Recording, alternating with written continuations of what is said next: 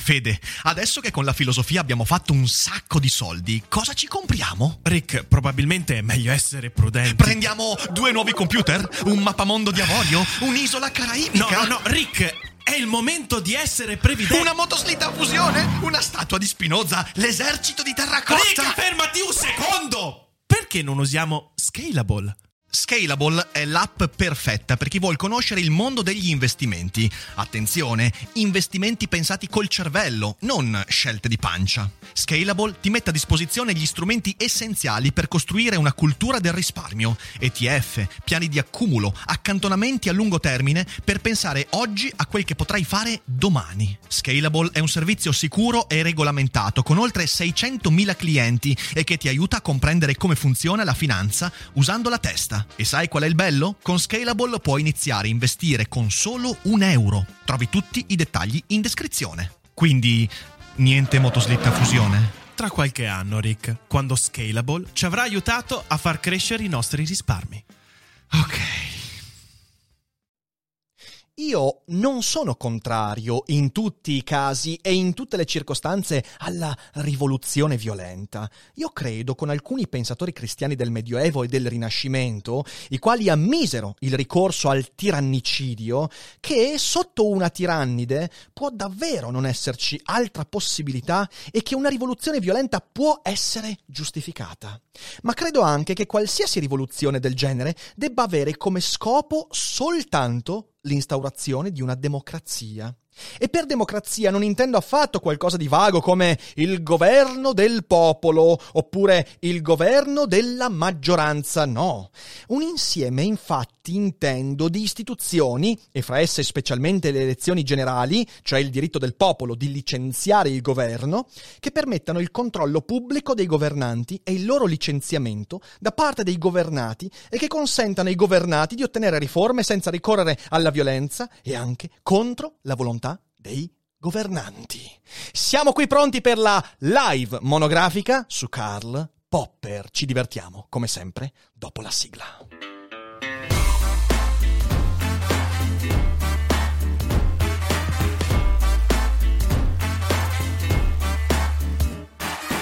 Sei su Daily Cogito, il podcast di Rick Dufer. E chi non lo ascolta è cibo per gli zombie.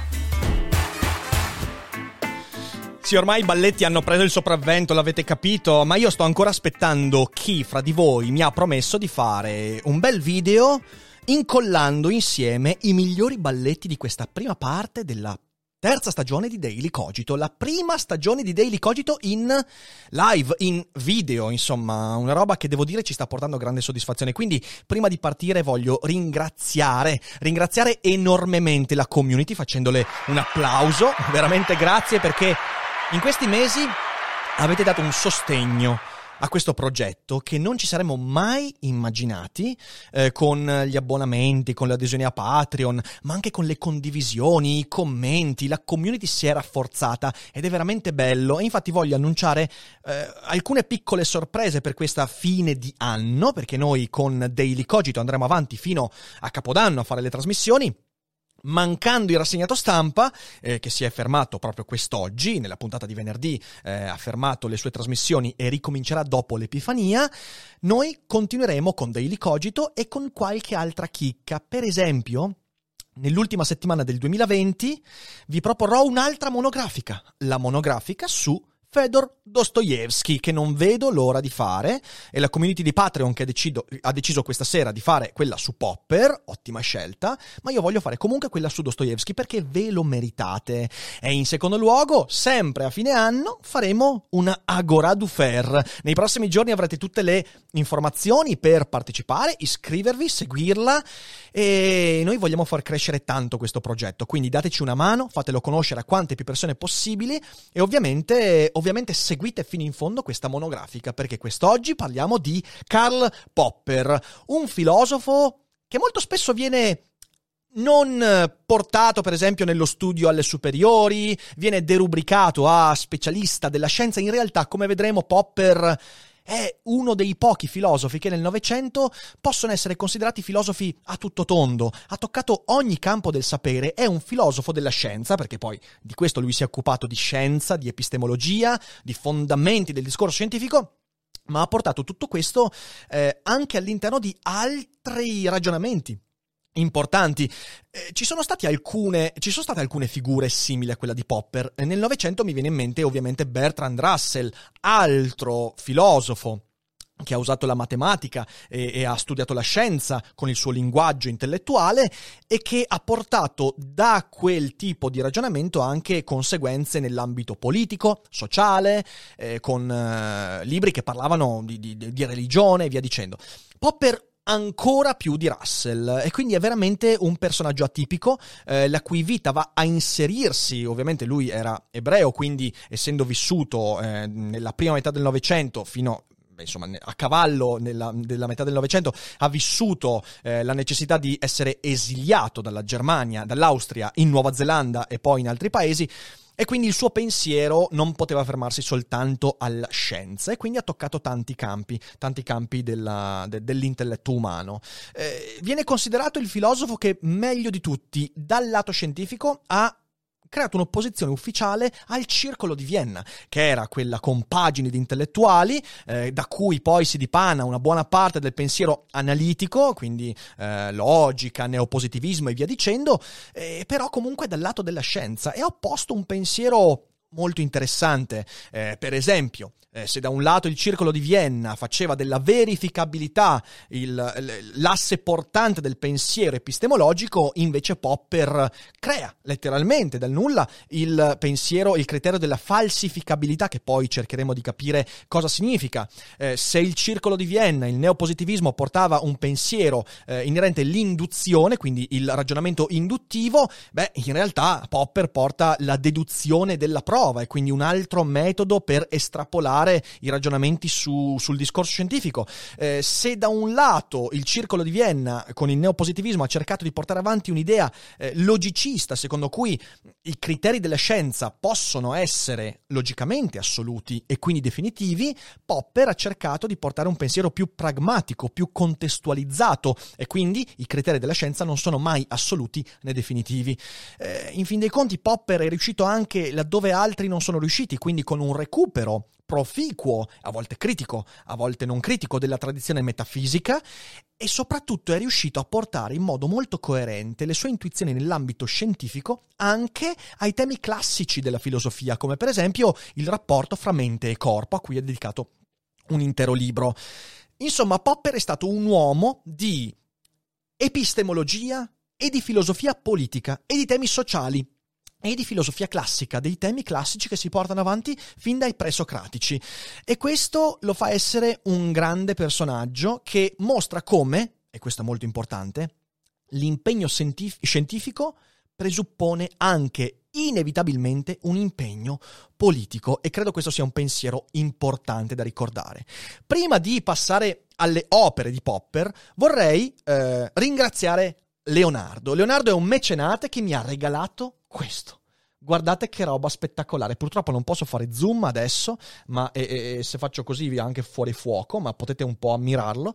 È una stampa tre D con il volto di Marco Aurelio, il mio caro Marco Aurelio, e ovviamente la posa da Buddha, ed è meraviglioso. Quindi grazie Leonardo, grazie, è un'opera che ora rimarrà, adesso non so ancora dove metterla, ma la metterò sicuramente in bella vista, in modo che in tutti i video sia chiara la presenza di questo, che ormai è diventato una piccola mascotte dei Cogito Studios. Grazie, grazie, grazie per il pensiero, e grazie a tutti quelli che in questi mesi ci hanno anche mandato libri e tutti i messaggi, le mail, siete veramente fantastici. Ma adesso direi di venire e tornare a Popper. Ora, se dovessimo parlare delle opere principali di Karl Popper, beh, sono tante le opere di Popper, Sto cercando di controllare se la live sta funzionando bene. Sì, è tutto a posto, perfetto. Eh, le opere principali di Karl Popper però sono quattro. Io consiglierei da, le seguenti quattro per partire, che sono comunque belle corpose. Ovviamente partendo da quello che è eh, non solo l'opera più importante, ma anche quella introduttiva a tutto il sistema di pensiero, soprattutto scientifico, di Karl Popper, c'è Logica della scoperta scientifica. Vi ricordo, se siete in live, che tutti quanti i libri periodicamente vengono... Eh, Vengono, vengono messi nella chat, quindi potete cliccarli lì, e ovviamente quello è un link affiliato, quindi se acquistate i libri da lì state contribuendo al nostro progetto. Se siete in differita invece trovate tutto quanto al primo commento oppure in descrizione. Recuperate i libri perché sono tutti bellissimi. Logica della scoperta scientifica, e lì trovate tutto il pensiero scientifico di Popper, la concezione della scienza, il suo pragmatismo, il suo realismo, eh, un aspetto molto importante che poi andremo a vedere, e ovviamente anche le basi della sua lettura scientifica, quindi il principio di falsificabilità, la critica all'induttivismo e via dicendo. Molto molto importante. Dopodiché c'è Miseria dello storicismo, che è il testo di critica filosofica di Popper, che in effetti in questo libro cerca di mostrare come la tradizione metafisica, soprattutto metafisica, soprattutto legata all'idealismo tedesco, ma anche molto molto indietro, arrivare fino a Eraclito e Platone, vada a delineare un mondo che non è affatto scientifico, che nella migliore delle ipotesi è un fraintendimento del metodo scientifico, nella peggiore una vera e propria manipolazione, una manipolazione atta a sovvertire l'ordine della realtà. Quindi è un bellissimo libro. La terza opera, che io non posso non consigliare, di cui consiglio soprattutto il primo libro, perché poi insomma è molto corposa, se poi vi piace molto il primo c'è anche il secondo, La società aperta e i suoi nemici, testo capitale di Popper. Perché dico capitale? Perché non è semplicemente il libro di filosofia politica di Popper, no. È l'applicazione politica di tutti i presupposti filosofici e anche scientifici che Popper ha portato avanti. Il suo metodo di ragionamento, quello che possiamo imparare ad apprezzare appunto in Logica della scoperta scientifica, la sua lucidità di ragionamento viene portata anche in un'analisi storico-filosofica politica di, di, di portata epocale. Ricordiamoci che da questo libro nasce la Open Society Foundation, che di fatto da cinquanta anni e più di cinquanta anni cerca di portare eh, nel mondo il messaggio che una società aperta è l'unica società in cui si possa mantenere il diritto, si possa vivere in pace e si possa prosperare. È un libro straordinario che mi ha cambiato tanto, mi ha dato tantissimo, è stato uno dei libri che hanno fatto maturare di più il mio eh, percorso e la mia concezione politica, quindi da non perdere veramente. E poi c'è il quarto libro, ce ne sono anche altri, questi sono i quattro consigliati per addentrarsi in Popper, eh, che è Congetture e confutazioni, che è di nuovo un libro di epistemologia, però più discorsivo, più divulgativo, più legato alla logica della scienza che non alla struttura eh, del discorso scientifico. Eh, molto molto bello, è un libro, un libro che può aprire molte strade. Quindi queste sono le opere che io consiglio di Popper, recuperatele perché sono tutte veramente straordinarie. Ma partiamo dal primo tema che ci accompagnerà questa sera, ed è il seguente: la mente non è una tabula rasa. Partiamo come sempre con una lettura. Si può illustrare, eh, scusatemi, eh, l'osservazione è sempre orientata da aspettative teoriche, e tale fatto si può illustrare con un semplice esperimento che io desidero eseguire col vostro permesso, prendendo voi stessi come cavie. Il mio esperimento consiste nel chiedervi di osservare qui e ora. Spero che tutti stiate cooperando e osserviate, ma temo che qualcuno di voi, invece di osservare, provi il forte impulso a chiedermi: che cosa vuoi che osservi? Se questa è la vostra risposta, allora il mio esperimento è riuscito. Infatti, quello che sto tentando di mettere in chiaro è che, allo scopo di osservare, dobbiamo avere in mente una questione ben definita che possiamo essere in grado di decidere mediante l'osservazione. Charles Darwin lo sapeva quando scrisse: «Com'è strano che nessuno veda che ogni osservazione non può essere pro, non può che essere pro o contro qualche teoria». Questa è una cosa straordinaria, è un'intuizione importantissima che poi eh, avrà conseguenze, per esempio, eh, nell'ambito epistemologico, quella grande eh, intuizione secondo cui non esiste un fatto privo di teorie e i dati sono pregni di ipotesi e teorie. Questo è uno dei primi passi che ha una lunga tradizione, già l'aveva detto Feyerabend quaranta anni prima rispetto a Popper, quindi in realtà eh, tanti filosofi della scienza hanno avuto, però Popper riesce a descrivere questo elemento con una grande lucidità. Non partiamo mai dalla tabula rasa, non partiamo mai da zero. Il sogno epistemologico, scientifico, di avere un osservatore neutro è completamente contraddetto dalla realtà dei fatti. Infatti, in eh, queste righe, Popper, in poche righe, riesce a sfatare il mito del neutralismo, dell'osservativismo, cioè l'idea che l'osservatore sia neutrale. Non esiste, non c'è nulla di tutto questo. Non solo perché, nel, nell'esempio che fa rivolgendosi, rompendo la quarta parete, Popper dice: guarda che tu quando osservi ti porti dietro il tuo bagaglio di aspettative, di conoscenze, di errori, di bias e via dicendo. Quindi tu riempi l'osservazione di cose che ti porti dietro e che eh, l'elemento osservato magari non ha in sé per sé. Ma addirittura lo scienziato porta sempre con sé le ipotesi, oltre a tutti i bias. Certo, qualcuno potrebbe dire: beh, ma lo scienziato dovrebbe aver limato a sufficienza la sua personalità da aver eliminato almeno i bias, e io sono d'accordissimo, però dall'altra parte dobbiamo renderci conto che quell'eliminazione non è mai completa. La mente non è mai una tabula rasa. La mente pura non è reale. E allora anche qui una seconda citazione che spero vi schiarirà ulteriormente le idee. Allora. Ogni animale è nato con molte aspettative, o aspettazioni, così le chiama nel suo testo, solitamente inconsce, o in altre parole è dotato fin dalla nascita di qualcosa che corrisponde da vicino alle ipotesi e così alla conoscenza ipotetica. E asserisco che abbiamo sempre una conoscenza innata, innata in questo senso, da cui partire, anche se può ben darsi che di questa conoscenza innata non possiamo fidarci affatto. Questa conoscenza innata, queste aspettative innate, se disilluse, creeranno i nostri primi problemi, e l'accrescimento della conoscenza che ne segue si può descrivere come un accrescimento che consiste interamente nelle correzioni e nelle modificazioni della conoscenza precedente. Questo è il problema. Il problema è che noi arriviamo già pieni di problemi. E certo, tutti quanti abbiamo problemi, ma non problemi nel senso che intendete voi, no. Problemi nel senso che ogni nostra conoscenza pregressa, scontrandosi con la realtà, crea domande. E allora l'influsso che dentro di noi scorre, l'influsso della cultura, della storia, la storia della mia famiglia, eh, del mio popolo, della letteratura, di tutto ciò che mi sta alle spalle, i pregiudizi che tutto questo influsso ha creato su di me, e le aspettative, tanto quelle individuali, i miei desideri e quello che temo, quanto quelle culturali, le aspettative collettive intorno a un certo avvenimento. Tutto questo pone problemi. I problemi per Popper sono questa cosa qua, sono l'individuo che si scontra con il mondo e che cerca di far aderire la propria esistenza, la propria conoscenza, il proprio linguaggio al mondo.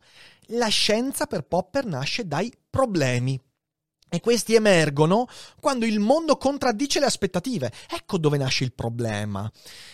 Tutta la filosofia di Popper potrebbe essere riassunta nell'idea che se tu pensi con la tua conoscenza di poter plasmare il mondo, eh, ti sbagli, ti sbagli enormemente, perché in realtà la tua conoscenza è un tentativo di aggrapparti al mondo, e il mondo è lì per contraddirti, per contraddire tutto ciò che, non essendo conoscenza, è pregiudizio, cultura, aspettativa e via dicendo. Un'altra lettura straordinaria? Beh, Popper dice: qualche volta, mentre scendiamo una scala, ci accade di scoprire improvvisamente che ci aspettavamo un altro scalino, che non c'è, o al contrario, che non ci aspettavamo nessun altro scalino, e invece ce n'è ancora uno.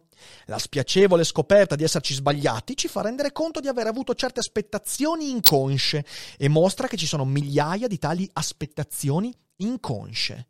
La nostra mente è popolata di aspettative perché, l'abbiamo detto tante volte, il nostro cervello è un produttore di ipotesi, di aspettative. Vi ricordate anni fa quando in un Philosopher So Good il podcast, ho parlato dell'attention schema theory, cioè il fatto che il cervello è un produttore di schemi ipotetici. Il cervello cerca sempre di chiedersi cosa accadrà nel microsecondo successivo e la realtà poi subentra e seleziona tutte le ipotesi, lasciando sopravvivere, si spera, quella che incontra i fatti, e da lì il cervello continua poi a disegnare ipotesi. Ecco, noi siamo migliaia di ipotesi al secondo, centinaia di migliaia di ipotesi al secondo, e le ipotesi noi ce le portiamo dietro quando incontriamo il mondo, e a volte ci sbagliamo, a volte facciamo sopravvivere le ipotesi sbagliate e quindi la realtà ci tira una mazzata incredibile. Altre volte siamo fortunati e riusciamo a lavorare sufficientemente su noi stessi e siamo sufficientemente onesti da accorgerci quali sono le aspettative inconsce che stanno diventando più o meno consapevoli da scartare e quali invece quelle da nutrire, quelle in linea con la realtà. Questo è un concetto molto filosofico, già i presocratici ne parlavano, gli stoici ne parlavano, quando parlano, Marco Aurelio parla per esempio, Marco Aurelio, questo Marco Aurelio, parla del concetto di misura. La misura è il tentativo di limare tutto quel surplus di aspettative che io naturalmente produco per arrivare al nocciolo, all'aspettativa che meglio incontra la realtà. E solitamente questa è la mia misura. Questo è un concetto molto interessante perché secondo eh, Popper questo è il nucleo del pensiero scientifico, ma lì non voglio eh, arrivare troppo in là e ci arriviamo. Insomma, questa idea ci porta alla conclusione che il pensiero scientifico per Popper è il primato del contesto sulle intuizioni, il primato del mondo sulle aspettative e i pregiudizi. E lo so che adesso a qualcuno sembrerà quasi scontato, ma in realtà non è affatto scontato, e se a parole sembra chiaro, beh, noi in realtà facciamo una gran fatica ad applicare questa cosa. Ed è su questo fatto, quindi su questo primato del mondo, del contesto sulle aspettative e sui pregiudizi, che si basa il criterio di falsificabilità. Dobbiamo partire da qua perché su questo criterio poi si innesta tutto il pensiero politico, sociale e filosofico di Popper. Popper contesta alla filosofia della scienza, a lui precedente, alla logica, il metodo induttivo. Cosa vuol dire il metodo induttivo? Beh, eh, prendiamo una citazione. Eh, Popper scrive: da un punto di vista logico, è tutt'altro che ovvio che si sia giustificati nell'inferire asserzioni universali da asserzioni singolari, per quanto numerose siano queste ultime. Infatti, qualsiasi conclusione tratta in questo modo può sempre rivelarsi falsa. Per quanto numerosi siano i casi di cigni bianchi che possiamo aver osservato, ciò non giustifica la conclusione che tutti i cigni sono bianchi. Ci sarà un cigno nero. Come sapete, questo i matematici poi l'hanno tratto, il cigno nero è l'evento, tipo il cigno nero è la pandemia Covid, quindi l'elemento che ci sorprende, sorprende le nostre aspettative che erano inconsce e oh, pensavo che tutti i cigni fossero bianchi e tac, il cigno nero, quindi l'evento eclatante che ci coglie impreparati. C'è anche quel famoso, eh, ne ho fatto anche un video quella volta, Favi Jace è un tacchino induttivista, qualcuno lo ricorderà un paio d'anni fa, eh, quell'esempio di Bertrand Russell che dice il tacchino induttivista, cioè quello che nutre un pensiero sull'induttivismo e che crede che la realtà eh, si legga attraverso la ripetizione di tante cose che confermano la mia visione del mondo. Il tacchino induttivista ogni mattina si sveglia, eh, mangia, sta bene, è pasciuto e crede che tutto andrà bene. Un mattino, quando le cose sembrano andare benissimo, ecco che arriva il cigno nero, cioè il suo padrone prende e lo decapita per il giorno del ringraziamento, ed è un po' quello che sta succedendo a noi. Quindi eh, l'induzione ha questo problema, ma continua Popper, eh, sempre smontando l'induttivismo. A prima vista, questo tipo di induzione può sembrare molto simile al metodo della discussione critica che io sostengo, ma in realtà è molto diverso. Sta parlando qui dell'induzione negativa. Infatti, Bacone e Mill e gli altri diffusori di questo metodo dell'induzione credevano che, eliminando tutte le teorie false, si possa far valere la teoria vera. In altre parole, non si rendevano conto che il numero delle teorie rivali è sempre infinito, anche se di regola, in ogni momento particolare, possiamo prendere in considerazione un numero finito di teorie. Il fatto che per ogni problema esiste sempre un'infinità di soluzioni logicamente possibili è uno dei fatti decisivi di tutta la scienza. È una delle cose che fanno della scienza un'avventura così eccitante. Esso infatti rende inefficaci tutti i metodi basati sulla mera routine. Significa che nella scienza Dobbiamo usare l'immaginazione e idee ardite, anche se l'una e le altre devono sempre essere temperate dalla critica e dai controlli più severi. Qualsiasi cosa che inerisca alla routine non può far parte della scienza, perché la scienza, per quanto a volte possa e debba fare uso di routine, deve sempre tenere accesa la lampadina del "e se non fosse così". È lo slancio audace della scienza, ma continua Popper. Il primo errore, la, il primo metodo dell'induzione è l'induzione ripetitiva o induzione per enumerazione, che consiste di osservazioni spesso ripetute, osservazioni che dovrebbero fondare qualche generalizzazione della teoria. Appunto, vedo tutti quanti cigni bianchi, migliaia di cigni bianchi, concludo che tutti i cigni sono bianchi. La mancanza di validità di questo genere di ragionamento è ovvia. Nessun numero di osservazioni di cigni bianchi riesce a stabilire che tutti i cigni sono bianchi o che la probabilità di trovare un cigno nero che non sia bianco sia piccola. Allo stesso modo, per quanti spettri di atomi di idrogeno osserviamo, non potremo mai stabilire che tutti gli atomi di idrogeno emettono spettri dello stesso genere. Dunque, l'induzione per enumerazione è fuori causa. Non può fondare nulla. Ecco, tutta questa critica all'induttivismo presuppone che la teoria possa essere valida nonostante le teorie false. Cioè, effettivamente la ripetibilità dell'esperimento e quindi le conclusioni derivate dalla ripetibilità ti dicono che la teoria è valida nonostante ci siano delle teorie false possibili. Popper dice no, una teoria è valida in virtù delle conclusioni e delle conseguenze false. E questo è il pragmatismo di Popper. Voglio dirla meglio. Se io sono convinto induttivamente che visto che tutti i cigni sono bianchi, allora sono tutti bianchi e non c'è nessun cigno nero, allora voglio dire che la mia teoria, il mio modello di interpretazione del mondo, è vera nonostante la possibilità che ci siano dei cigni neri. Che quando troverò magari non chiamerò più cigni, chiamerò scoiattoli. Con il becco non è bello. Il principio di falsificabilità di Popper invece afferma, come vedremo adesso, che la teoria è valida in virtù delle conseguenze che la falsificano. Ed è questo il rovesciamento, è, questo, è questa la grande intuizione di Popper, che cambia radicalmente il modo con cui si è vissuta la scienza dopo Popper. Dato un problema P e una teoria T data come soluzione, noi diciamo se T è vera, allora le conseguenze P uno, P due, Pn sono vere. Se non si danno invece delle conseguenze vere, se P uno, P due non sono vere, la teoria è falsificata. Ma questo non significa che la teoria vada scartata a priori. La teoria infatti deve essere di principio controllabile.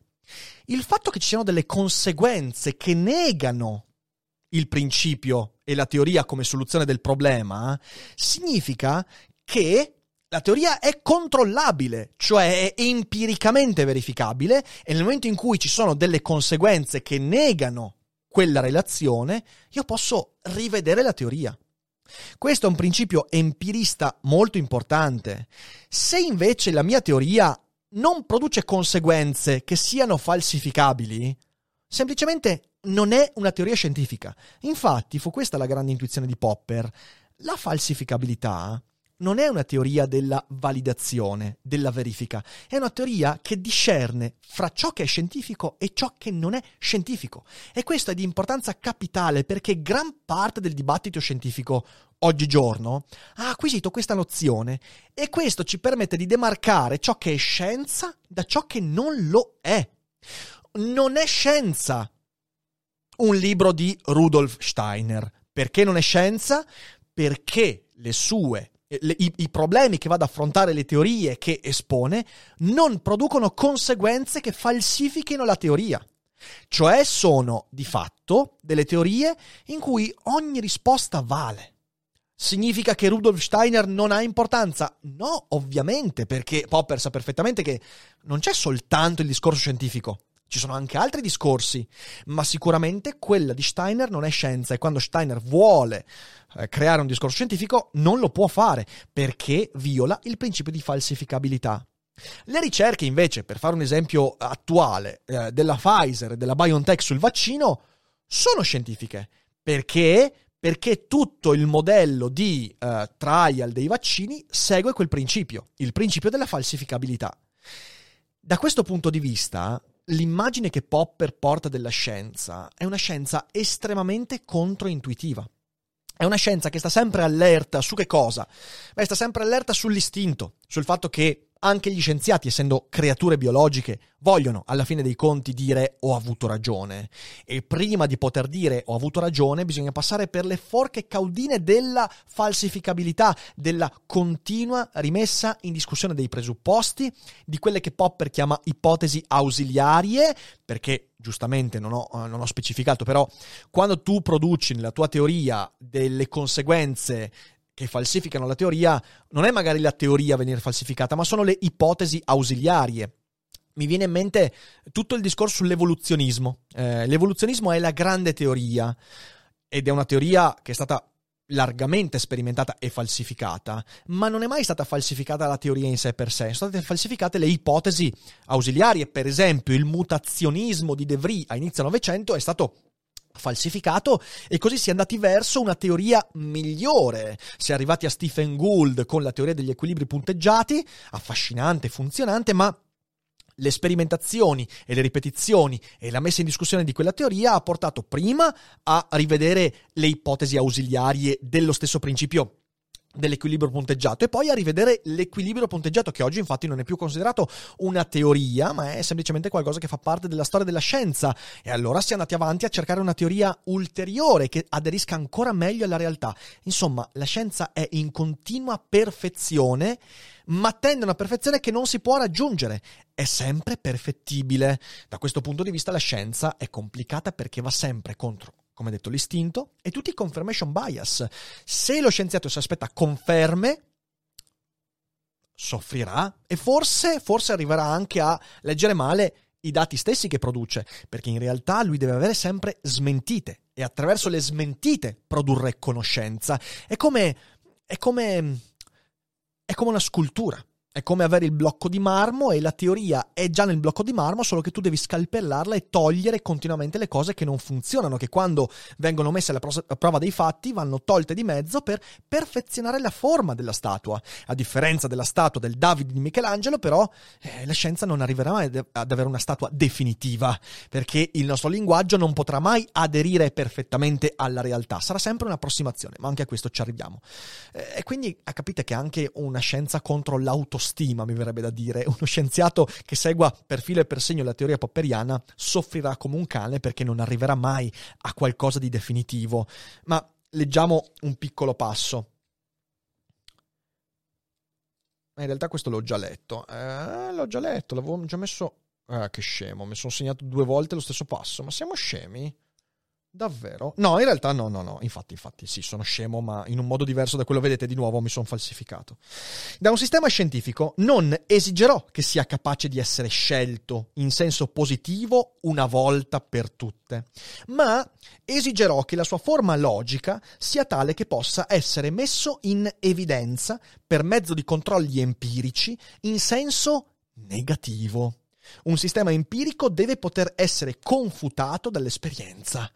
Questo è il senso e questa è la grande difficoltà che Popper dà come missione alla scienza, e capite bene che questa è, è una violenza che l'uomo stesso deve fare su di sé. Lo scienziato deve sopprimere tutti quegli istinti, tutti quei pensieri che naturalmente lo porterebbero a dire ho ragione. No, non hai ragione, al massimo...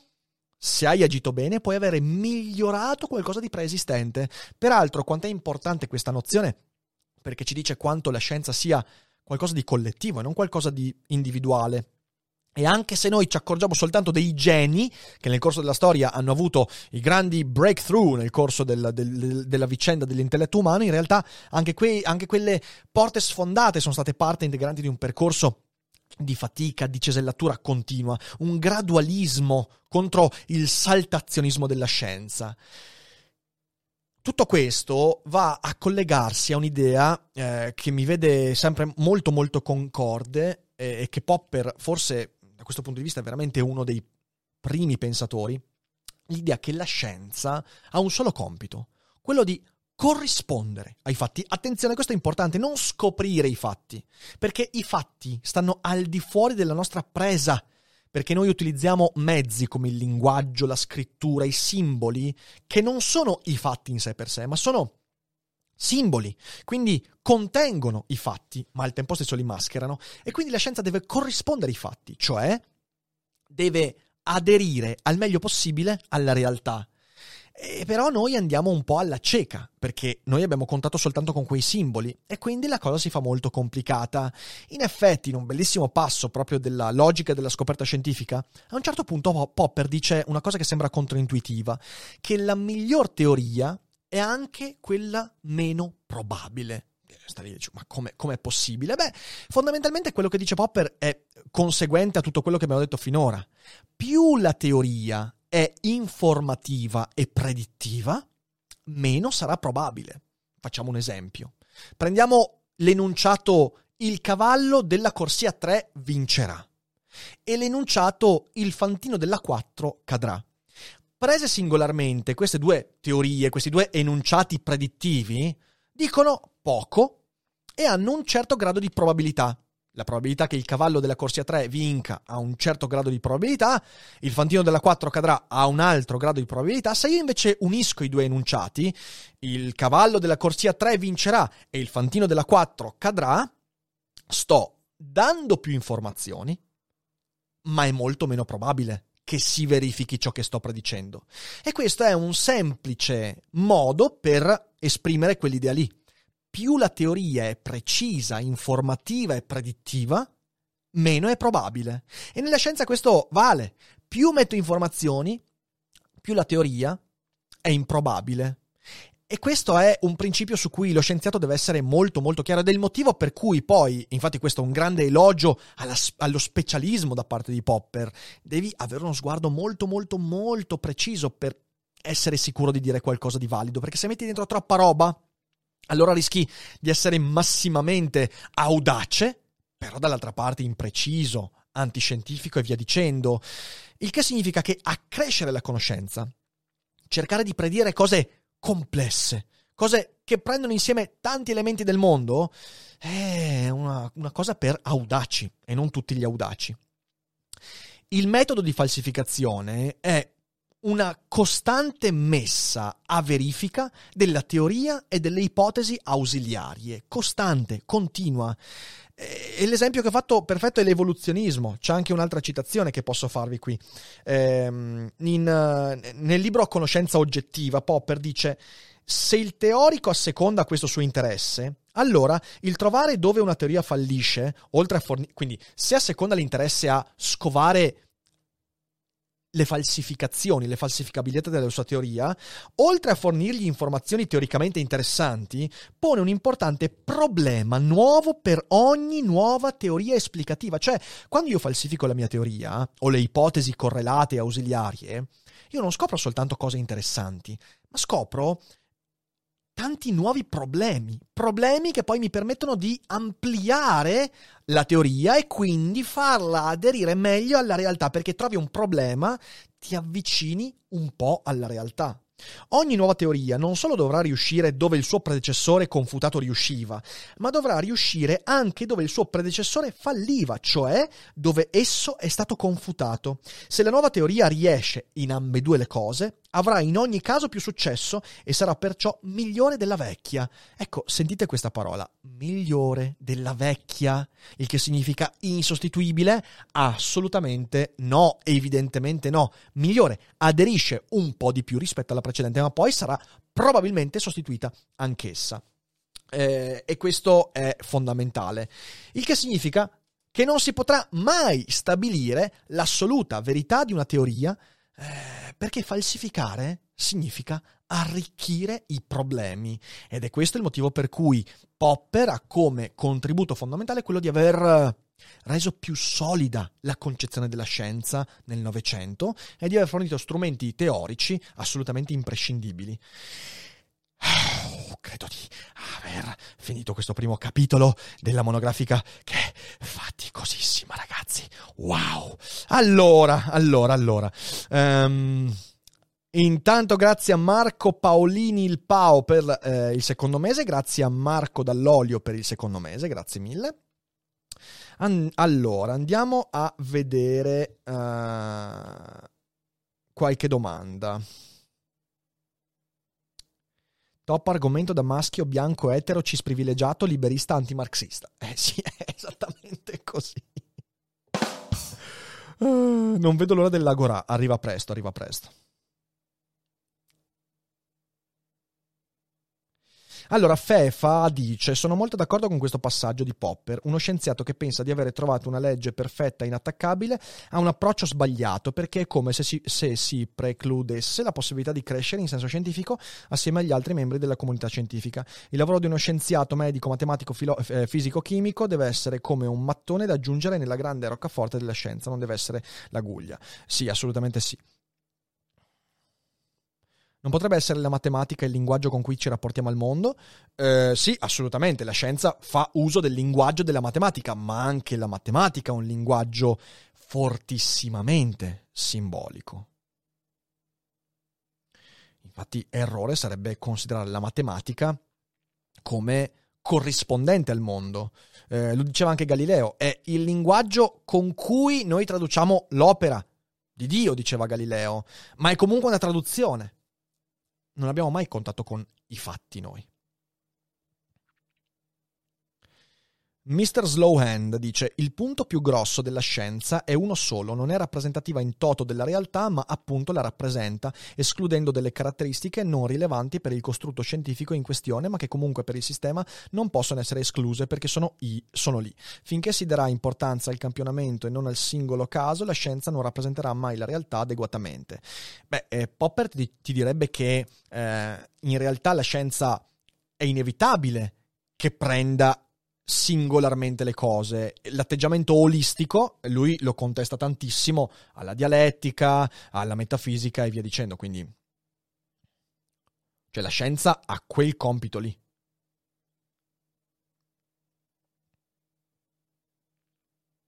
Anche qua, se Popper vuole abolire l'induzione, cosa mi dice che ci siano altri cigni? Il tutti i cigni è di per sé un uh, in- induzione, credo tu abbia scritto, Marco.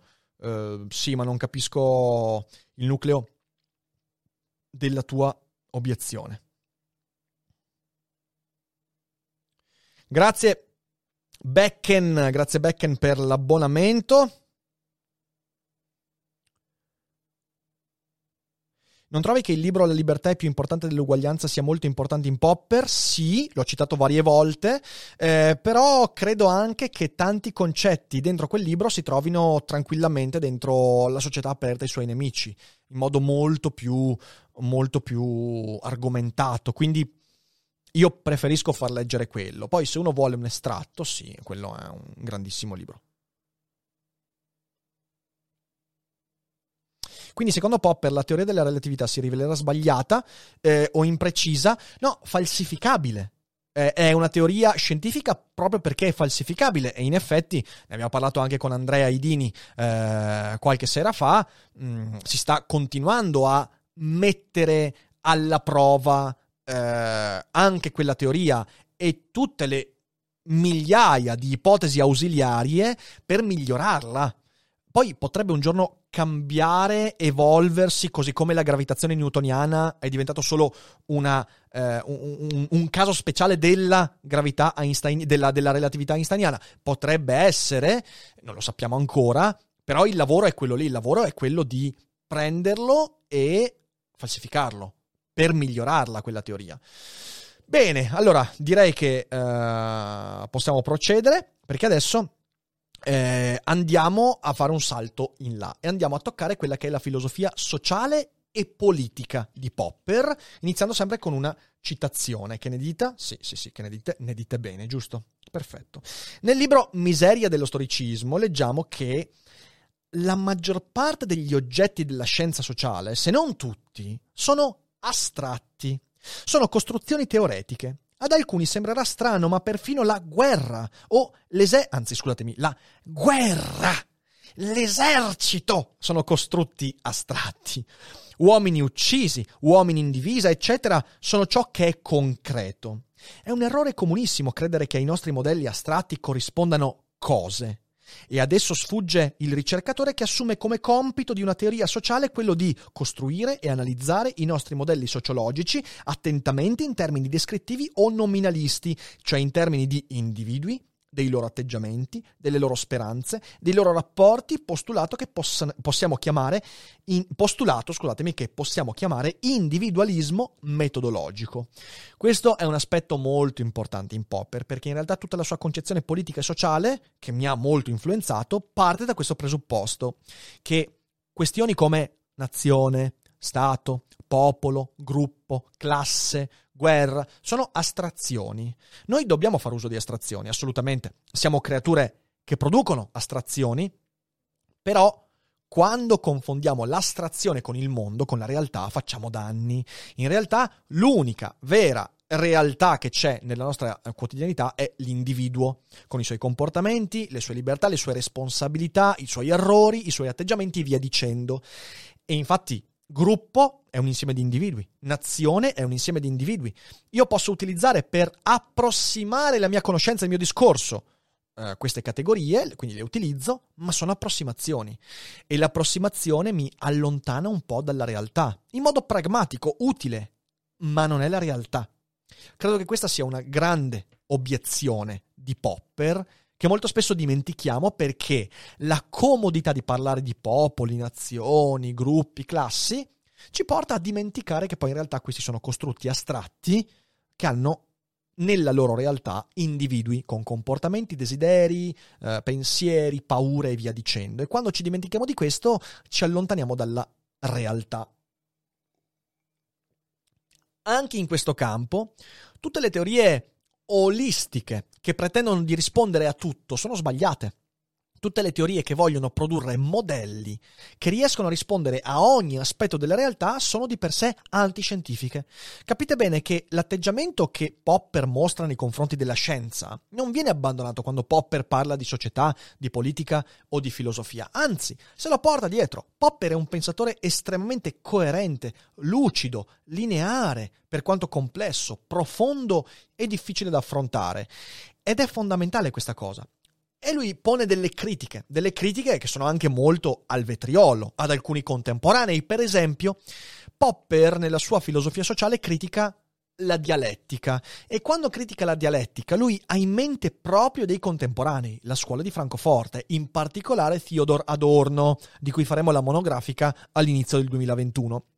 Adorno infatti aveva fatto uscire il famosissimo testo La dialettica dell'illuminismo e, e Popper prende proprio di petto questa, questa idea, cioè l'idea che la costruzione del mondo sia una costruzione di stampo dialettico.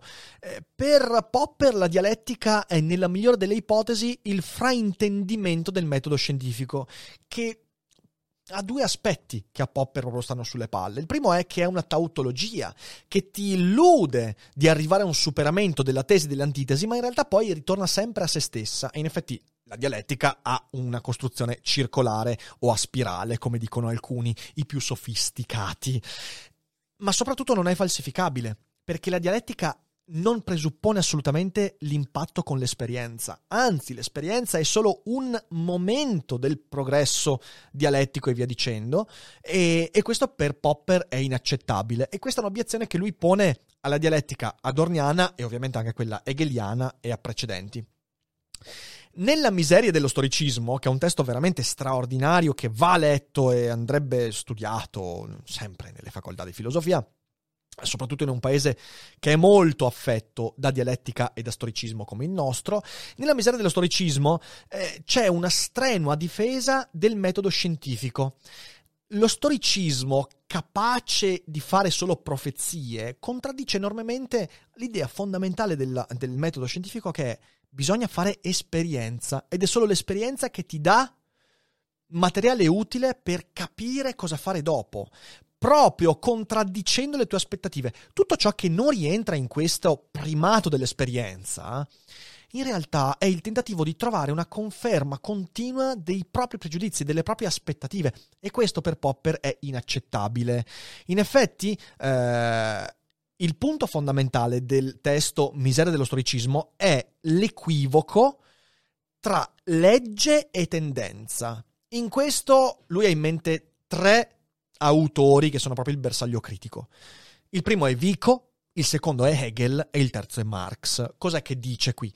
Beh, se vi ricordate un po' dagli studi di superiori, eh, Giambattista Vico, eh, che è stato uno comunque, è stato uno, uno grosso per il suo tempo, ok? Quindi eh, credo che comunque la sua Scienza Nuova sia un testo molto importante, io l'ho amato quando l'ho studiato per, eh, per l'esame di università, eh, però l'idea che la storia umana segua una sorta di percorso, di un progresso eh, che la porta dall'età degli dei all'età degli eroi, all'età degli uomini, questo progresso che in parte l'illuminismo ha un po' eh, avallato, in modo assolutamente sbagliato, è l'idea che all'interno della storia dell'uomo ci sia un significato. Per Popper questo non ha senso, perché la storia è un'altra astrazione. Vedete il pensiero critico sulle astrazioni. La storia o l'umanità sono astrazioni, non possono avere un significato, perché in realtà siamo noi individui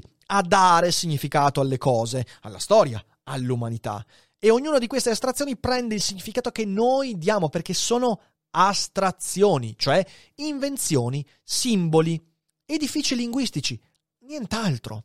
E quindi va contro Vico e questa idea di progresso, va contro Hegel con lo spirito che si dipana nella storia, che è la massima falsificazione per Popper, fino a Marx, che pur volendo ammantare il suo discorso di eh, scientificità, il materialismo storico, il materialismo dialettico e via dicendo, in realtà per Popper non fa nient'altro che riprendere la grande miopia hegeliana e vicchiana e esprimerla con un fare da falso profeta, perché così Popper chiama Marx.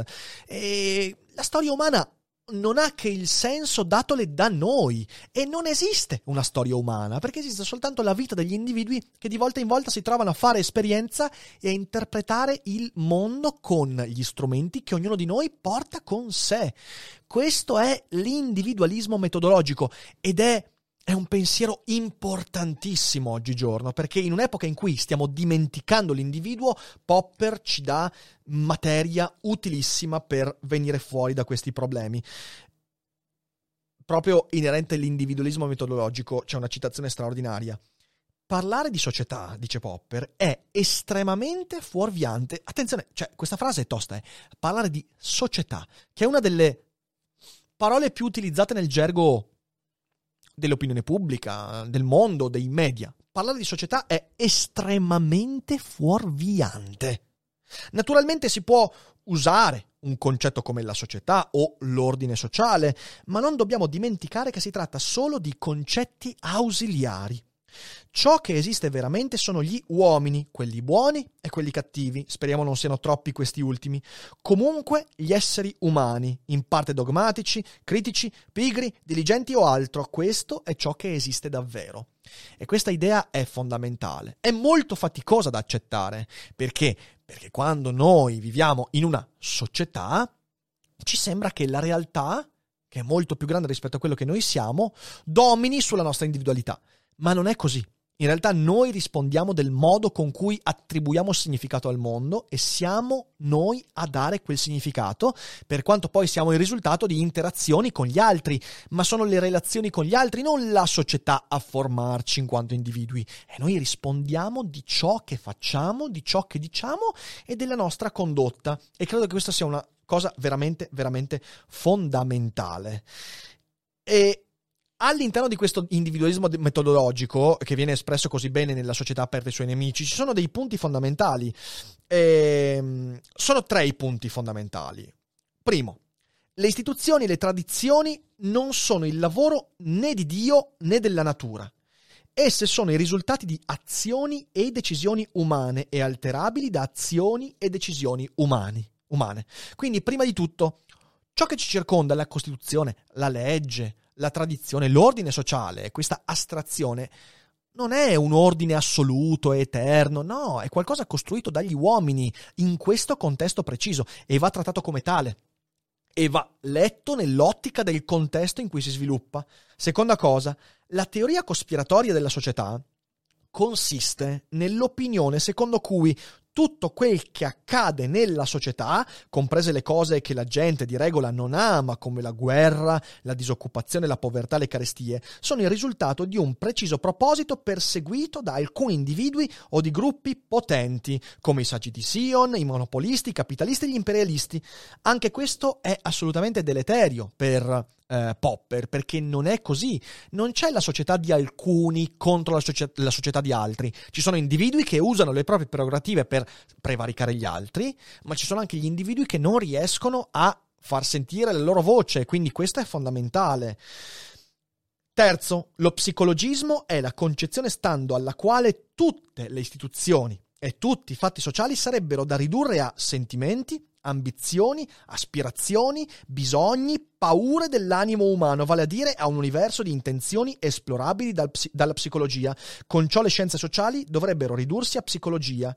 E questo è sbagliato, perché Popper, eh, insieme ad altri autori, come mi viene in mente per esempio, perché lo sto rileggendo in questi giorni, Viktor Frankl, è uno di quelli convinti che lo psicologismo meccanicista sia una stronzata immane, e che in realtà tanto importante quanto la costruzione dei nostri pensieri, quindi lo studio psicologico di quello che siamo, è, è, è fondamentale il chiederci dove vogliamo andare, come individuo, quale significato io do alla mia vita, è tanto importante quanto come sono costruito io intellettualmente. E non è che tutto quanto sia frutto meccanico, semplice, determinista di quello che c'è. Ci sono anche io che ho un'azione diretta sul mondo e che con quell'azione posso cambiare le cose. È fondamentale questa cosa. Ed è per questo Popper è un autore che andrebbe fatto leggere a tutti gli adolescenti che oggi si sentono sperduti. Popper è uno di quegli autori che ti dice: oh, svegliati, guarda che il significato alla tua vita, a ciò che ti circonda, lo dai tu e nessun altro. E se non lo dai tu, tranquillo, lo darà qualcun altro per te e tu lo subirai. È fondamentale questo tipo di idea. Ma adesso torno a leggere un po' la chat, mi sto, mi sto animando perché è bellissimo, è bellissimo. Grazie a Dennis Complete per il Prime. A cosa rispondi a chi dice che invece l'attualità sia dominata dall'individualismo? Ce ne sono tanti. Boh, che non so in che realtà vivono, questa è la mia risposta, perché viviamo proprio in una società in cui l'identità individuale è sempre spacciata come il frutto di gruppi, eh, gruppi di identità collettive, eh, in cui si parla di eh, gruppi, classi, nazioni, popolo, in cui tutto è derubricato a collettività e via dicendo. Quindi, oltretutto, siamo in un'epoca estremamente omologatrice, in cui non ci vengono dati gli strumenti per esprimerci come individui, ma anzi, si tende a dire già al sedicenne, diciassettenne, guarda, lascia perdere, lascia, lascia perdere i tuoi sogni, lascia perdere eh, la tua voglia di cambiare le cose. Eh, se tuo padre era una rana, tu è meglio che faccia ancora la rana, anche se non sei una rana. Quindi in realtà viviamo in un'epoca proprio anti-individualista sotto ogni punto di vista.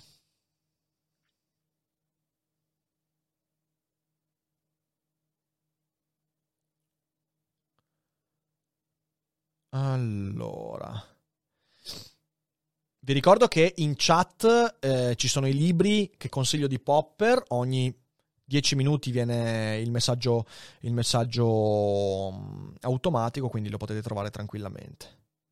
Che critica faresti a Popper, Rick? Oddio, come vedremo, forse è andato troppo in full berserk nella critica ad alcuni autori di filosofia, eh, inimicandosi un po', un po' tutti. Eh, forse è stato un po' troppo cattivo con Platone, per esempio, eh, però credo anche che le sue critiche a filosofi precedenti siano in qualche modo strumentali a quello che voleva comunicare. Ho studiato Hegel solo un mese fa e Popper me lo sta già distruggendo. Ma con Hegel l'ha fatto anche abbastanza bene, con altri forse boh, ci è andato giù, giù troppo pesante. Questa visione di Popper, secondo te, ha dei collegamenti con la visione di persona di Simone Weil? Ehm, nì, perché la persona in Simone Weil, a parte che è legata a un concetto di sacralità che è molto molto distante dalle concezioni di Popper. Eh, Weil in realtà era una pensatrice metafisica, eh, che ha fatto anche della religione una parte integrante del suo, del suo pensiero, cosa molto molto lontana da Popper. Eh, però la persona di Weil è un po' diversa dall'individuo di Popper, perché la persona di Weil non è l'individuo che fa, che dà significato. È una cosa un po', un po' diversa, è, è letteralmente qualcosa di etereo, metafisico, quasi ultraterreno, eh, e che non ha, non, non, non ha un'azione diretta sul mondo. La persona in Simone Weil è ciò che rimane una volta che togli tutte le differenziazioni. Quindi la persona non è neanche individuale, ma è già di per sé collettiva. È l'anima del mondo, potremmo dire. Ecco, ho fatto una semplificazione, ma per capire. In Popper invece l'individuo è quello che fa. Sono io che do al mondo questo significato, che compio questa azione, che mi prendo questa responsabilità. Sono io che mi manifesto in quanto ecceità, avrebbe detto Gilles Deleuze, e che sono irriducibile con il mio barbarico iop sopra i tetti del mondo. Quindi no, secondo me sono, sono pensatori un po' diversi, Popper e Simone Weil. Però interessante, In- interessante parallelismo. Allora, adesso passiamo a La società aperta. Quindi intanto grazie a tutti per le domande, eh, alle domande che mi state ponendo, che sono molto interessanti, e torniamo alla nostra... Allora, aspettate, devo rimettere il timer, perché voi dovete sapere che quella videocamera lì, questa videocamera qui, ogni mezz'ora si spegne, e quindi io devo usare il telecomandino per evitare che si spenga. Quando non c'è fede alla regia, devo arrangiarmi su questa cosa, è molto divertente. La società aperta. Che cos'è la società aperta? Eh, ho un po' di letture da proporvi. Una adesso è un po' lunghetta, quindi tenetevi forte. Io credo, dice Popper, che la società aperta sia al tempo stesso una realtà e un ideale. In una democrazia la società sarà più matura, più sviluppata, più aperta che in un'altra democrazia. In che misura essa sia buona o cattiva dipende da molteplici fattori, dai suoi precedenti politici, scusatemi, dai suoi precedenti storici, dalla sua tradizione, dalle sue istituzioni politiche, dai suoi metodi di educazione e infine dagli uomini che conferiscono a queste istituzioni il loro contenuto vitale. Gli uomini che conferiscono il contenuto vitale. Io proporrei di tracciare una linea di demarcazione abbastanza precisa tra democrazia e dittatura. Si vive in una democrazia quando esistono istituzioni che permettono di rovesciare il governo senza ricorrere alla violenza, cioè senza giungere alla repressione fisica dei suoi componenti. Questa è un'idea che Popper mutua da Locke. Locke diceva che quando un governo diventa ingiusto, una società sana è quella in cui i cittadini riescono a cambiare il governo, rovesciare il governo senza spargere sangue. Ma quando la democrazia esiste, essa apre la via per giungere a una società realmente aperta. Si tratta di una cosa graduale. Io credo nella ragione, credo cioè che dobbiamo tutti adoperarci per assicurare un, atteggi- un atteggiamento come quello che ho descritto. Non credo naturalmente che ciò sia facile o che tutti gli uomini siano sempre ragionevoli. Lo sono solo di rado. Non credo neppure nel potere della ragione o nella forza della ragione. Credo piuttosto che noi abbiamo la scelta tra ragione e violenza, che la ragione sia l'unica alternativa all'impiego della violenza e che sia delittuoso un impiego della violenza evitabile. La violenza genera sempre maggiore violenza e le rivoluzioni violente uccidono i rivoluzionari e corrompono i loro ideali. I sopravvissuti sono soltanto i più abili specialisti dell'arte di sopravvivere. Io sostengo che solo in una democrazia, in una società aperta, abbiamo la possibilità di eliminare ogni inconveniente. Se distruggiamo questo ordinamento sociale con una rivoluzione violenta, non solo siamo responsabili dei pesanti sacrifici della rivoluzione stessa, ma creeremo una situazione che rende impossibile eliminare i malanni sociali, l'ingiustizia e l'oppressione. Io sono per la libertà individuale e odio come pochi la strapotenza dello Stato e l'arroganza delle burocrazie, ma purtroppo lo Stato è un male necessario, è impossibile farne completamente a meno, e purtroppo è vero, più sono gli uomini, più c'è bisogno dello Stato. Con la violenza si può facilmente annientare l'umanità, ciò che è necessario è, ciò che è, necessario è lavorare per una società più razionale, in cui in sempre maggior misura i conflitti siano risolti razionalmente. Dico più razionale. In verità nessuna società è razionale, ma ce n'è una più razionale di quella esistente, verso la quale abbiamo perciò il dovere di tendere. Questa è un'aspirazione realistica e non un'utopia. Questo è un pezzo straordinario, di straordinaria ispirazione da parte del buon Karl Popper, che ci dice che cos'è la società aperta. È ciò in cui siamo, parzialmente, e ciò verso cui dovremmo tendere. Ed è molto interessante perché noi stiamo vivendo un'epoca in cui la società si sta sempre più chiudendo. Sempre più chiudendo perché sempre di più le differenze fra popoli, nazioni, tradizioni prendono valore rispetto alla possibilità di cooperare. Sempre di più parti del nostro mondo arretrano rispetto ad altre parti che avanzano a discapito di altre. E questo porta a conflittualità. Peraltro, il punto sulla violenza non necessaria è fondamentale, anche perché si collega a quel meme che tanto circola in giro per il web.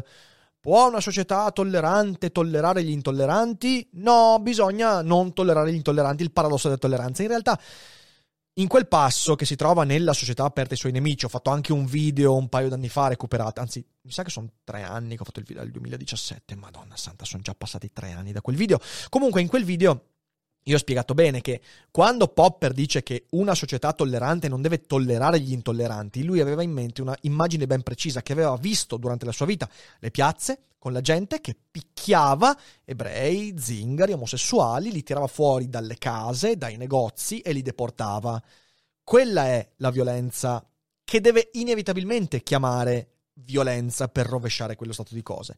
Eh, in realtà il paradosso della tolleranza di Popper non è un dire se qualcuno scrive un articolo contro i vaccini bisogna chiudergli la bocca, perché quella, proprio nel pensiero di Popper, è una violenza non necessaria, perché sono gli atti di intolleranza a dover essere repressi, non le idee con cui siamo in disaccordo, per quanto odiose, per quanto terrificanti. Questo è un aspetto fondamentale, perché sempre di più stiamo andando verso un mondo in cui gli intolleranti sono quelli che dovrebbero invece essere quelli che amano una società aperta, e questa cosa è inaccettabile. Eh, chius- io leggo di tutto, leggo di libri che non, dovre- non dovrebbero essere pubblicati, eh, tipo non so adesso per quanto mi sia sulle palle, però il prossimo libro di Jordan Peterson che verrà pubblicato a febbraio, c'è una rivolta degli, de- de- de- de- dei lavoratori eh, della casa editrice che pubblicherà questa cosa, ci sono manifestazioni che non va pubblicato quel libro, ma stiamo scherzando, cioè il contrario di quello che voleva Popper. Ma vabbè, questo è un discorso troppo ampio che magari andremo ad approfondire in un prossimo Daily Cogito. Eh, questo è quindi ciò che è per Popper la, eh, il funzionamento della società aperta, e se dobbiamo andare a vedere eh, quali sono le regole della democrazia che Popper propone eh, per questo tipo di società, beh, sono le seguenti, sono fissate. Uno, la democrazia non può compiutamente caratterizzarsi solo come governo della maggioranza, benché l'istituzione delle elezioni generali sia della massima importanza. Infatti, una maggioranza può governare in maniera tirannica, la maggioranza di coloro che hanno una statura inferiore a sei piedi può decidere che sia la minoranza di coloro che hanno la, statu- la statura superiore a sei piedi a pagare tutte le tasse. In una democrazia i poteri dei governanti devono essere limitati, e il criterio di una democrazia è questo. In una democrazia i governanti, cioè il governo, possono essere licenziati dai governati senza spargimento di sangue. Quindi se gli uomini al potere non salvaguardano quelle istituzioni che assicurano alla minoranza la possibilità di lavorare per un cambiamento pacifico, il loro governo è una tirannia. Due. Dobbiamo distinguere soltanto fra due forme di governo, cioè quello che possiede istituzioni di questo genere e tutti gli altri, vale a dire fra democrazia e tirannide. Ecco, per esempio, io in questa dicotomia così netta non mi ci ritrovo particolarmente, perché in realtà la definizione che Popper dà di democrazia e tirannide è un po' troppo larga. Però di nuovo capisco l'intento che aveva Popper. Non è un testo analitico questo, è un testo che parla di principi politici. Quindi parla di tendenze più che di realtà, e così va preso. Tre. Una Costituzione democratica consistente deve escludere soltanto un tipo di cambiamento nel sistema legale, cioè quel tipo di cambiamento che può mettere in pericolo il suo carattere democratico. Quattro. In una democrazia l'integrale protezione delle minoranze non deve estendersi a coloro che violano la legge e specialmente a coloro che incitano gli altri al rovesciamento violento della democrazia. cinque. Una linea politica volta all'instaurazione di istituzioni intese alla salvaguardia della democrazia deve, essere oper- deve sempre operare in base al presupposto che ci possono essere tendenze antidemocratiche latenti sia fra i governanti che fra i governati. sei. Se la democrazia è distrutta, tutti i diritti sono distrutti, anche se fossero mantenuti certi vantaggi economici goduti dai governanti, dai governati, essi lo sarebbero solo sulla base della rassegnazione. Queste sono le regole della democrazia per Popper. Quali sono i nemici della società aperta? Perché il libro si chiama La società aperta e i suoi nemici. Beh, ne individua, ne, ne ho individuati quattro, poi in realtà ne sono mol, ce ne sono molti altri, però sono quattro che rappresentano i pericoli intorno alla democrazia. Sono quattro filosofi. Il primo è Eraclito. Eraclito, Pantarei, tutto scorre, non scendi mai due volte nello stesso fiume, e Polemos, di tutte le cose è padre e ogni cosa governa. Cosa diceva Eraclito? Beh, Eraclito è il pensatore del divenire, del mutamento. Infatti, quando si studia Eraclito a scuola, si dice che il principio cardine in Eraclito, che cos'è? È il fuoco. Ecco, l'ordine del fuoco per Popper è problematico perché già lì in nuce c'è un'idea di irrazionalità che sta alla base della convivenza civile. Popper vuole togliere di mezzo l'idea che la società sia governata da qualcosa di così ingovernabile come il fuoco. Perché? Perché la sua idea di società è una società guidata dalla razionalità degli individui e la razionalità non può essere rappresentata dal fuoco, ma da qualcos'altro. Quindi Eraclito è il primo padre della tirannide, ma c'è un secondo ancora più devastante per Popper ed è Platone. Platone, secondo Popper, è addirittura precursore del totalitarismo, per due motivi. In primo luogo perché l'idea di Stato in Platone è un'idea molto precisa, è l'idea dello Stato governato dai saggi, dai sapienti, ma non solo. Il principio cardine del pensiero platonico è il mondo delle idee e quindi Platone, per Popper, è doppiamente pericoloso. In primo luogo perché porta con sé un principio antiscientifico, cioè l'idea che l'esperienza vada valutata sulla base di ideali eterni, astratti, come il mondo delle idee, l'idea della giustizia, l'idea del bene e via dicendo, quando invece sappiamo che Popper basa tutto il suo pensiero politico e scientifico sull'esperienza, sull'impattare con i fatti, con i dati, eh, e quindi sulla falsificabilità. Quindi in primo luogo Platone crea l'iperuranio e l'iperuranio diventa il banco di prova della realtà. In secondo luogo perché, secondo Platone, lo Stato deve essere governato dai saggi, dai filosofi, guarda caso. E questo per Platone è un grande tradimento del maestro di Platone. Socrate, infatti, nella società aperta e i suoi nemici, ehm, Popper dice che Platone è stato il Giuda di Socrate. Mi piace tanto questa, questa immagine, perché Socrate invece era un, uh, un empirista, secondo Popper, uno che attraverso il dialogo e il confronto con la realtà cercava di trarre conclusioni, senza quindi principi induttivi eh, e via dicendo, e Platone ne diventa il, il triste traditore. Poi c'è Hegel. Hegel con la menzogna dello spirito, l'abbiamo già citato, l'idea di questo progresso eh, che lo spirito dipana nel corso della storia è un'idea massimamente falsa, una vera e propria menzogna. Addirittura Popper dice che Hegel, da questo punto di vista, è il padre di tutti i, to- i totalitarismi del Novecento, nazista e comunista.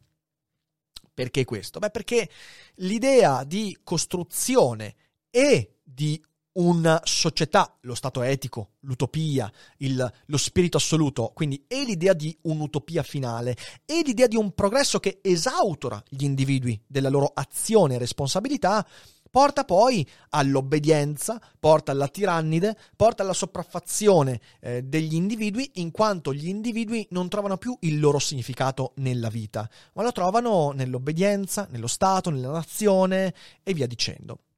È una critica molto aspra, quella che Popper fa ad Hegel. Forse, come dissi qualche tempo fa nella monografica su Hegel, forse un po' esagerata, da cui poi deriva il fatto che oggi Hegel viene studiato da molti come il precursore del nazismo, totalitarismo, forse un po' troppo pesante. Però sicuramente Popper ha le sue ragioni per pensarla così, e io non mi metto a disquisirle. Ci sarà andato giù un po' meno pesante, ma forse Popper ce l'aveva proprio tanto con Hegel, e... e... affari suoi. E, e poi Marx, Marx falso profeta, eh, ovviamente tacciato di seguire le orme di Hegel, ma mascherandole col materialismo storico, con l'analisi economica, eh, a Marx Popper co- eh, va a... Um, va ad obiettare in primo luogo il fatto di rovesciare il rapporto individuo-gruppo, eh, esattamente come ho detto io anche nel video su Marx. La critica di Popper a Marx, secondo me, tiene e come banco, eh, quindi il primo è rovesciare, prima viene il collettivo, la classe, il gruppo e poi l'individuo come effetto, cosa che a Popper, per Popper è inaccettabile. E in secondo luogo l'idea del materialismo, il materialismo storico, che in realtà tiene in sé di nuovo quello storicismo secondo cui c'è un percorso, c'è quindi un significato nella storia che non è dato dagli individui, ma è un significato esistente. Quindi di fatto Marx è un teologo per Popper e la sua è una falsa profezia. E quindi questa è la società aperta. Ovviamente tutto questo sta in piedi perché Popper ha un'idea molto molto chiara dell'uomo, una concezione molto chiara dell'uomo, e voglio leggervi qualcosa a riguardo. Popper è un antideterminista, è un realista e scrive: la ragione principale della mia convinzione è l'argomento intuitivo che la creazione di una nuova opera, come la sinfonia in sol minore di Mozart, non può essere prevista in tutti i suoi dettagli da un fisico o da un fisiologo che studi minuziosamente il corpo di Mozart, specialmente il suo cervello e il suo ambiente fisico. La concezione opposta sembra intuitivamente assurda. In ogni caso sembra ovvio che sarebbe estremamente difficile produrre argomenti ragionevoli a suo favore e che attualmente non esiste nulla a suo sostegno, all'infuori di un pregiudizio semireligioso o del pregiudizio che l'onniscienza della scienza si avvicini in un certo qual modo, anche se soltanto in teoria, all'onniscienza divina. Cosa dice qui? Qui la concezione è molto molto vicina a tanti altri autori che io ho amato nel corso della storia, è vicina a Spinoza, è vicina di nuovo a Locke. Cioè l'idea che in realtà sopravvalutare l'onniscienza del discorso scientifico eh, porti per esempio a pensare qualcuno che, se tu potessi conoscere tutto del corpo e del cervello di Mozart e dell'ambiente in cui ha vissuto, allora potresti predire lo svolgimento delle sue sinfonie e le grandi intuizioni della sua vita, è un'idea sbagliata. Un'idea sbagliata per tanti motivi, però una su tutti. Il pragmatismo antideterminista di Popper si basa sull'idea che la conoscenza umana, anche la più alta, anche la più elevata, la più nobile, cioè la scienza, sia un'approssimazione, che noi non possiamo ambire a sapere tutto, e non sapendo tutto non possiamo prevedere, anche solo in linea teorica, che conoscendo il dato stato in un momento delle particelle componenti un uomo, possiamo predire tutta la sua vita futura, le sue opere, le sue parole. Non lo possiamo fare. Di nuovo è l'idea corrispondentista. Corrispondentista, cioè la mia conoscenza è un'approssimativa corrispondenza con la realtà e funziona quando la realtà non mi spacca i denti perché la mia teoria è completamente sbagliata e che però ha sempre bisogno di una continua revisione. Popper ci dice fondamentalmente che tutta la conoscenza è una mappa, quindi è essa stessa una rappresentazione del mondo e di noi stessi, e che possiamo soltanto continuare ad, ad aggiustare la mappa. Ma ciò che colpisce proprio in profondità la nostra conoscenza è la nostra ignoranza. C'è un video di molto tempo fa che ho fatto su YouTube, l'ignoranza della conoscenza, e l'idea è nata proprio da Popper. Tu conosci, conoscendo approssimi, la conoscenza la componi tramite esperienza e l'uso del cervello, ma la rappresentazione che ti fai del mondo sarà sempre approssimativa. Puoi sperare che quell'approssimazione sia abbastanza aderente alla realtà e che la realtà non vada a distruggerti perché tu hai preso una cantonata. Devi comunque essere sempre pronto a rivedere le piccole parti della tua mappa per migliorare l'adesione della mappa alla realtà, imparando dai tuoi errori, come diceva Oscar Wilde, quegli errori che noi chiamiamo esperienza, e attraverso quegli errori migliorare falsificando la tua teoria. Questa è l'immagine che Popper ha dell'uomo e viene trasferita a livello sociale, politico e anche scientifico del mondo. Leggere Popper significa entrare in contatto con un autore che, senza alcun dubbio, meglio di tantissimi altri, è riuscito a mantenere una coerenza in tutta la costruzione del suo pensiero. Poi uno può essere d'accordo, non d'accordo, con alcune cose, con altre, ma resta un gigante, un gigante della riflessione filosofica che va letto, amato, capito e divulgato. E io spero questa sera di esserci riuscito un po' a divulgarvi Karl Popper. Ovviamente in un'ora e mezza è molto difficile fare questo, però spero di esserci riuscito nel migliore dei modi possibili. E datemi, cioè andate, andate a cliccare i, i link qui sotto per uh, leggervelo poi, perché come sempre le mie live monografiche sono volte soltanto a un fatto: non accontentatevi di quello che vi dico io, andate ad ascoltare anche altre persone che ne parlano e poi leggete i dannati filosofi, perché altrimenti non ne uscirete. E questo è quanto, e questo è quanto, e io credo che ci siamo. Adesso vado a leggere un po' la chat, c'ho la gola distrutta, bella gente, distrutta. Oggi è la quarta live che faccio io oggi. Quarta live che faccio oggi. Mi chiedete in chat un'altra ora e mezza, ma io muoio. Io muoio. Mamma mia, devastante, devastante. Grazie a Matrvi per il Prime, grazie mille veramente. Uh, ok, abbiamo preso la società aperta ai suoi nemici. Molto bravo, molto bravo, molto bene. Ehm, col non poter sapere tutto ci si potrebbe collegare Hume? Sì, certo, anche Hume. Beh, Hume aveva un'idea molto corrispondentista della conoscenza, quindi sicuramente sì. Live spettacolare, oh grazie Zoba, grazie a Top, grazie mille, sono molto contento, grazie anche a, a, a Len, grazie, grazie, sono contento che vi sia piaciuta la live. Oh. Ma il fatto che non sia prevedibile non vuol dire che non sia determinato. Sì, Iprus, ma come mi è capitato varie volte di dire, posso anche ipotizzare che sia tutto determinato, ma che me ne faccio se tanto non potrò mai conoscere neanche lontanamente le, le determinazioni? A questo punto tanto vale che io mi consideri libero, perché, beh, cioè se io, se io ehm, questa è una cosa importante, se io mi considero determinato, cioè se io non ho la prova finale della determinatezza, a- attenzione, io sono convinto che siamo completamente determinati, eh? Cioè sono convintissimo di questo, ma se io non posso avere neanche un lontano barlume delle cose che mi formano, che mi compongono, obiettivamente, chi cazzo me lo fa fare di considerarmi predeterminato? Cioè, veramente una domanda, perché questo non fa altro che darmi un contentino. Il contentino del fatto che io, vabbè, in fin dei conti sono vittima di cose che non ho deciso. Ma sti cazzi, veramente sti cazzi. Ma consideriamoci un po' liberi. Diamo importanza al significato che diamo alle cose e non quello che le cose ci fanno subire. Slanciamoci in avanti. Sentiamo ciò che riusciamo a produrre. Questo è fondamentale. Credo, eh. Poi, ognuno di noi fa i conti con la propria vita, però. Ah.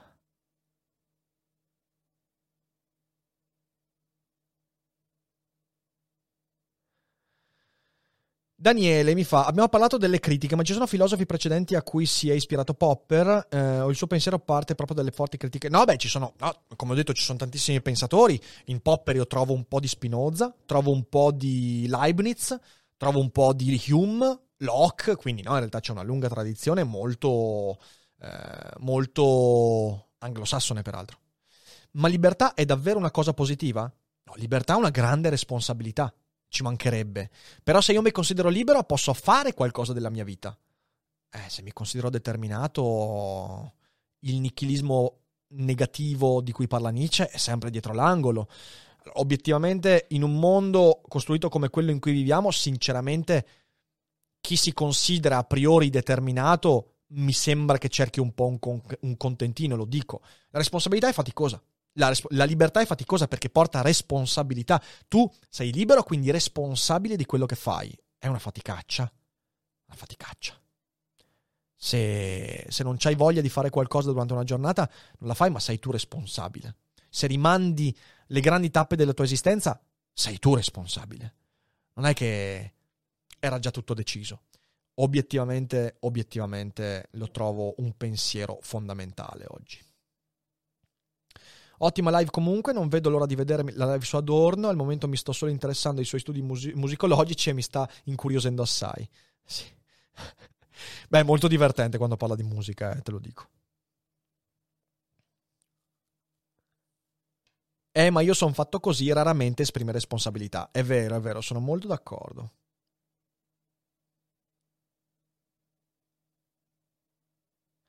Quali sono i motivi che portano Popper a ritenere necessaria la presenza di uno Stato? Eh, la complessità della società. Eh, lo Stato è l'ente organizzatore di una società che, quando gli individui sono tanti, eh, facilmente finiscono per scontrarsi. L'idea che ha di Stato Popper mi ricorda molto l'idea che ha Nozick, quindi uno Stato minimo che esiste per pacificare.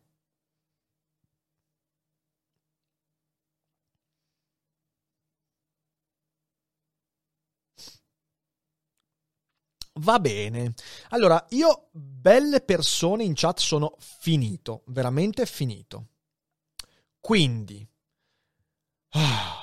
io vi abbraccio per, per aver seguito, siete, siete stati fantastici durante questa live, siete stati in tantissimi e grazie per tutti gli abbonamenti, grazie per il sostegno. Eh, domani c'è la live di Ari alle dodici, quindi Ari disegna in diretta, se avete voglia, insomma sarà la solita oretta, magari vediamo, magari faccio un salto anch'io per una mezz'oretta, non lo so, vediamo, dipende perché ho un sacco di lavoro arretrato, magari ci proviamo.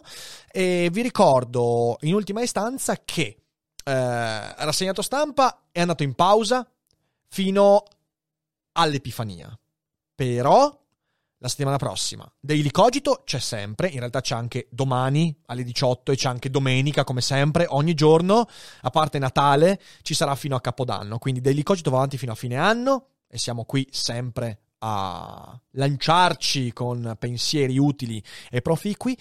E, e durante le prossime due settimane faremo anche qualche altra live. Intanto l'Agora du Fer, e vi darò la data nei prossimi giorni.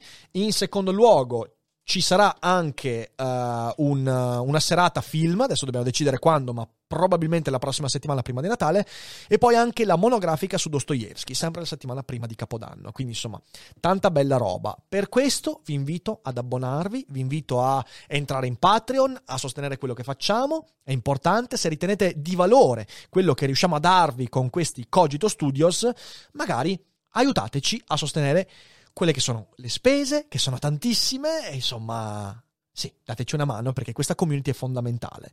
Io e Marco Aurelio Budda vi salutiamo, ci rivediamo domani con la live diaria alle dodici e Daily Cogito alle diciotto, e per me è stato molto bello passare questo venerdì sera insieme a voi. E voi condividete la puntata, se siete in differita, ogni tanto veniteci a trovare anche in diretta, è molto divertente. Buona serata, buonanotte, non dimenticate che non è tutto noia, è ciò che pensa. Ciao!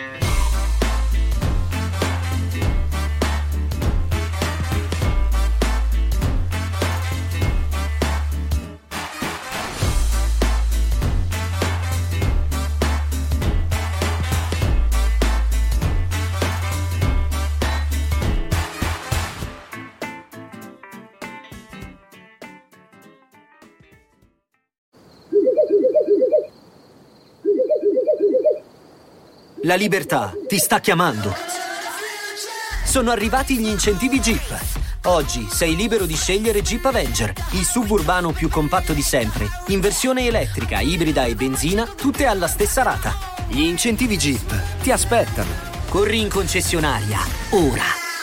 Info su jeep official punto it. Pronto?